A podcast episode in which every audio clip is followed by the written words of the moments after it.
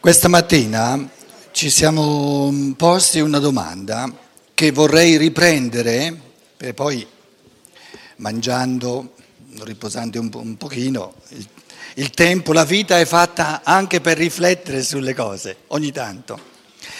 Il quesito che ci occupava, quesito fondamentale, importantissimo, è quello della mamma col bambino che si chiede: ma è più importante il bambino o sono più importante io? Perché il bambino deve essere più importante di me? È un essere umano né più né meno di me. Perché mi devo sempre sacrificare per questo fantolino? Se poi la spostiamo al rapporto tra marito e moglie, non è che cambia molto la cosa. Perché la moglie pretende sempre dal marito che il marito è fatto apposta per sacrificarsi per la moglie. E giustamente il marito, se è intelligente, la manda, capito? E ci sono anche dei mariti, in caso di eccezione, che pensano che sarebbe una buona cosa se la moglie si sacrificasse per il marito un pochino. Poche eccezioni. Bene. Devo stare attento qui in sala perché mi sa che la maggioranza sia maggiormente dal lato femminile, quindi devo stare molto attento. Allora, sono più importante io o sei più importante tu? Siamo più importanti tutti e due. Quindi partiamo da un primo pensiero fondamentale, che in un organismo non c'è un organo più importante o meno importante. La salute li rende importanti tutti ugualmente. E adesso non è che io vi dico si può dimostrare che l'umanità, l'insieme degli io umani, degli spiriti umani, l'insieme degli uomini e delle donne comprese, siano un organismo. Che quindi nella misura in cui ognuno esprime genuinamente il suo essere c'è un'armonia assoluta, una salute dell'umanità. Ci arriveremo magari un po' alla volta, questo capitolo 9 è fatto proprio per arrivarci un po' alla volta. Allora, quello che mi veniva di esprimere come riflessione insieme a voi è che ci sono due tipi di unilateralità, due tipi di parzialità. Uno lo chiamo il senso di rabbia,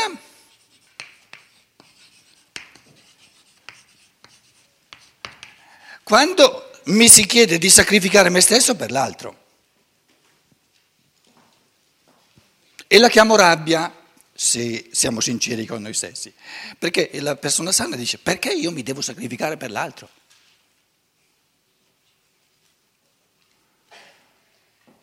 Senso di rabbia sorge dal ricatto in base al sacrificio, al dovere, devi sacrificarti, sacrificio in cui si manda proprio a ramengo il senso della parola, che è rendere sacro, anzi mortificarsi, il sacrificio, il senso del dovere. Allora in questa unilateralità, dove l'altro deve essere più importante di me, io mi devo sacrificare per lui, ho il dovere di mettermi a disposizione di lui, di servirlo, eccetera, eccetera, eccetera, questa parzialità la chiamo dedicarmi, mi dedico. Quindi la dedizione, il sacrificio. Mi dedico a te trascurando me.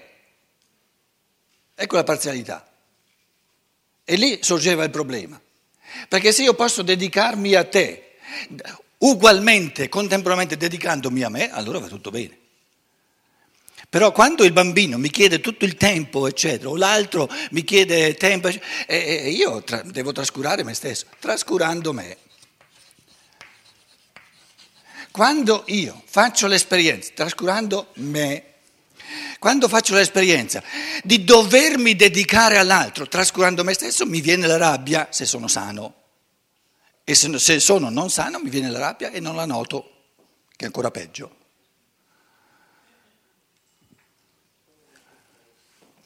Com'è? O non la confesso, che è ancora peggio, ho detto.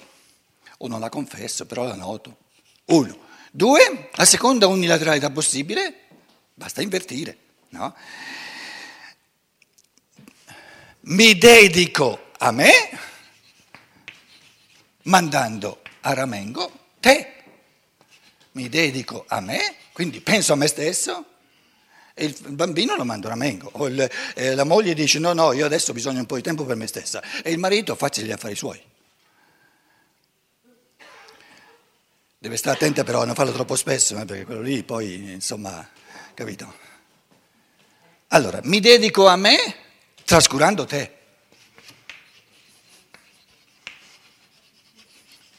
Trascurando te, d'accordo? Io sto usando queste parole, voi potete, si capisce, insomma, sto cercando di andare all'osso del problema. Qui sorge un senso di rabbia. Quando io mi dedico a me trascurando te, cosa è stata fuori? Un senso di colpa, Sei un egoista, senso di colpa.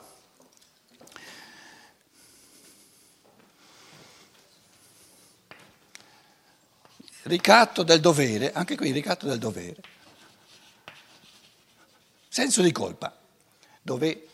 Allora, senso di rabbia, questa è la cosa più importante, e senso di colpa. Senso di rabbia e senso di colpa non si sta bene né con la rabbia né con il senso di colpa. Perché?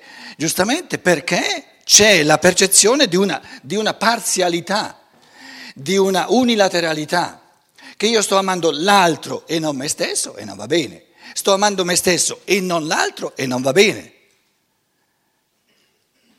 Perché la salute dell'amore è ama il prossimo tuo come te stesso, è l'equilibrio, il pareggio, la tensione giusta tra amore di sé e l'amore dell'altro.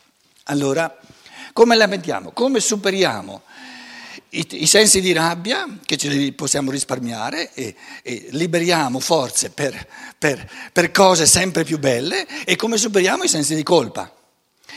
C'è una soluzione magica, semplice, ma è una cosa straordinaria, e cioè si tratta di capire che a livello della volontà e a livello dell'agire non si può fare tutto in una volta, le azioni vanno fatte una dopo l'altra, quindi è nella natura del volere e dell'agire che l'agire deve essere sempre parziale. Quindi se io il prossimo quarto d'ora lo dedico a pulire il bambino che ha fatto la cacchina, no? Non posso io nello stesso quarto d'ora leggermi una conferenza di Steiner. È chiaro? Quindi l'agire è proprio le azioni si possono fare soltanto una dopo l'altra. Quindi è nella natura dell'agire di essere parziale, di essere frammentato, di fare le cose una dopo l'altra. Invece, così come è, giustamente, è una bellissima polarità dell'essere umano, è insito nell'agire la parzialità che io devo, ora faccio una cosa per te, ora faccio una cosa per me, è nella natura del pensare, non di essere analitico, ma di essere sintetico. Quindi nel pensare io posso avere sempre tutte e due, nel pensare. Quindi nell'agire io faccio l'analisi del mio essere, un frammento dopo l'altro. Invece nel pensare devo fare la sintesi, perché se ho soltanto l'analisi, ogni volta ho soltanto una parzialità, una parzialità dopo l'altra. Se invece avessi soltanto la sintesi, avrei soltanto la teoria della ricchezza, ma non la sperimenterei mai. E perciò c'è nell'essere umano questa bellissima polarità del pensare e dell'agire, del pensare e del volere. Allora adesso, mentre io mi dedico a te, nell'agire mi sto dedicando a te, sto facendo qualcosa per te. Come faccio a dedicarmi a te senza trascurare me? E come faccio a dedicarmi a me stesso senza trascurare te? Una cosa semplicissima, ma è molto semplice, e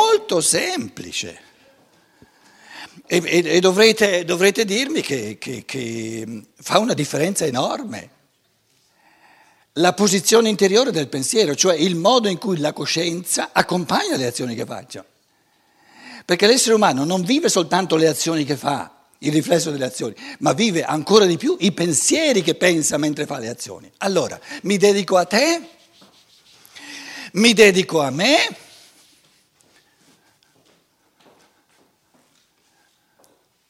mi dedico a te per amore di me. Perché se io non mi dedico mai a te, non andrò mai avanti nella mia evoluzione. Andrò sempre indietro. Sarò sempre meno capace di amare. Allora mi dedico a te e nel mio pensiero, io percepisco nel mio pensiero questo dedicarmi a te come qualcosa per amore di me. Per amore di me. È possibile, è possibile ed è giusto.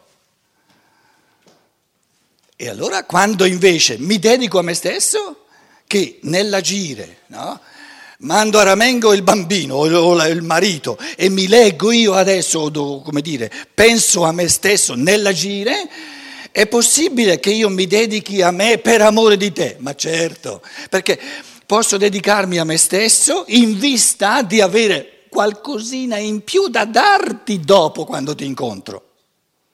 Quindi mi dedico a me per amore di te.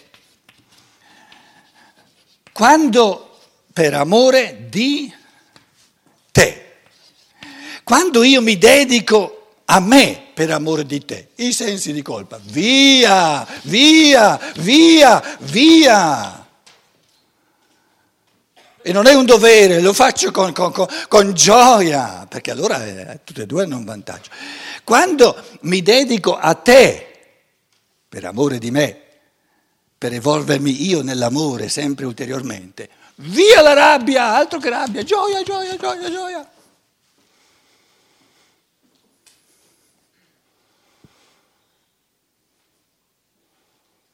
Quindi il pensiero ha sempre la possibilità di trovare, di vivere l'equilibrio, il giusto equilibrio,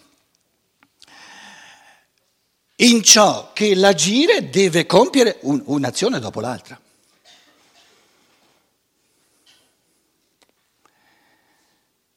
Però adesso tu dimmi, caro Pietro, nell'insieme, quanto io devo fare, devo dedicarmi all'altro, quanto io devo dedicarmi a me.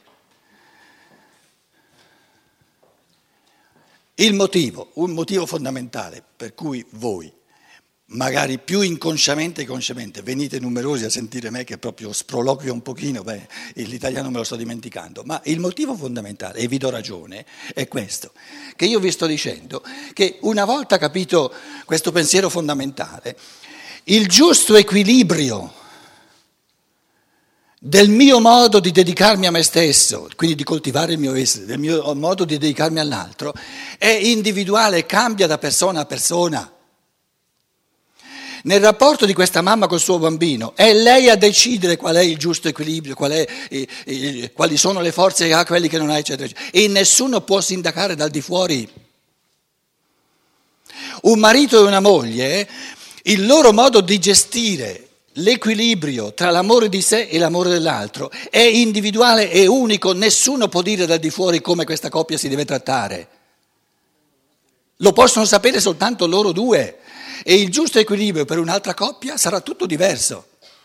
Quindi noi continuamente vogliamo generalizzare per creare sensi di colpa, per creare sensi di rabbia, generalizzare ciò che non è generalizzabile. Allora, se aggiungiamo questa dimensione individuale, che l'equilibrio, quanto io devo fare per l'altro, quanto devo fare per me, è del tutto individuale, pensate un pochino che liberazione interiore salta fuori, ed è quella che cerchiamo, perché siamo proprio imbottiti di rabbie con i ricatti del sacrificio, del dovere, e siamo imbottiti sempre di sensi di colpa col ricatto del senso del dovere, eccetera, eccetera, eccetera.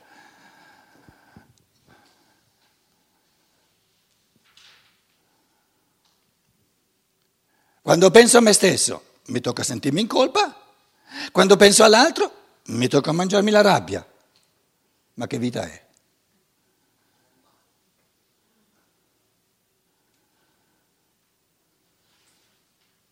Invece se mi dedico a me stesso per amore dell'altro, perché poi vale tutto a favore dell'altro quello che costruisco dentro di me, ovviamente, no? Lo faccio volentieri, è la cosa più bella. Se mi dedico a te, E colgo, vivo questa dedizione a te come amore a me, che mi sento crescere le forze dell'amore dentro di me, ma mica è un dovere, è un piacere, è una gioia. Sono tutti e due frammenti di libertà, esperienze di libertà, è qualcosa che voglio, tutte e due, sempre in alternanza, eccetera. E il pensiero ne fa la sintesi, li vede sempre insieme, perché non c'è un amore di te senza amore di me, perché senza amore di me io non posso amare te, ti porto incontro soltanto povertà, altro che amore per te.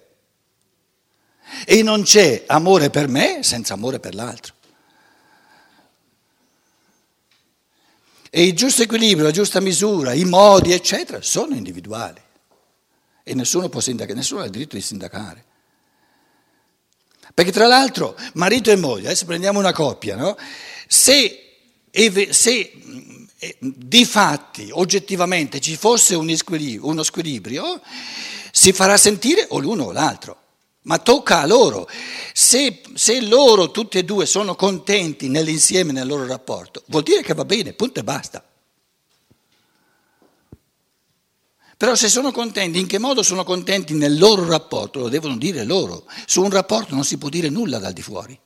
Proprio non si può dire nulla, non si può sindacare dal di fuori. Perché chi è di fuori non lo riguarda questo rapporto, non ci può dire nulla perché non ne esperisce nulla. Io ho una voce in causa soltanto in ciò che esperisco io, non in qualcosa che è una teoria, la vedo da di fuori. Quindi andare a chiedere a un terzo come dobbiamo comportarci noi due l'uno verso l'altro è un'assurdità. Come fa a saperlo? Ti porterà incontro o il dovere o il sacrificio o eccetera, o l'egoismo. Ah, tua moglie si comporta così, ma manda a ramengo. E allora cosa ho risolto?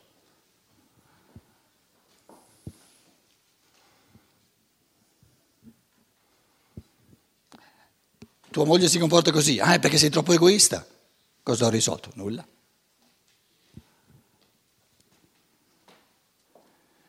Quindi secondo me c'è giustamente, ed è questa la cosa bella, la percezione che noi ci lasciamo troppo ricattare dai sensi di colpa e dai sensi di rabbia.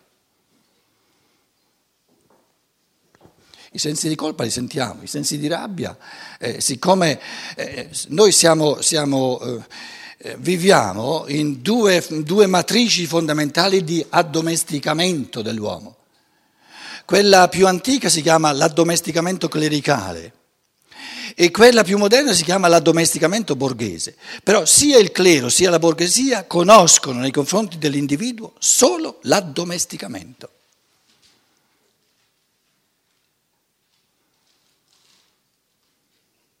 E quando è stato addomesticato dalla Chiesa e dallo Stato, cosa salta fuori?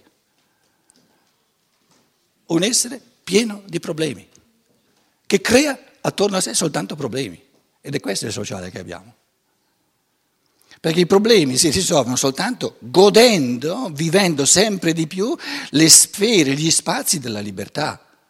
Allora sorge gioia, sorge pienezza, sorge il godere veramente dell'esistenza, e invece di spargere attorno a noi dei problemi, spargiamo risoluzione dei problemi. Quindi dicevo, il pensare supera le unilateralità insite nell'agire e nel pensare, nella coscienza. Io posso dedicarmi a te per amore di me e posso sempre dedicarmi a me, fare qualcosa per me per amore di te. Com'è? Leggevo i miei appunti per riassumere, capito, casomai avessi dimenticato qualcosa.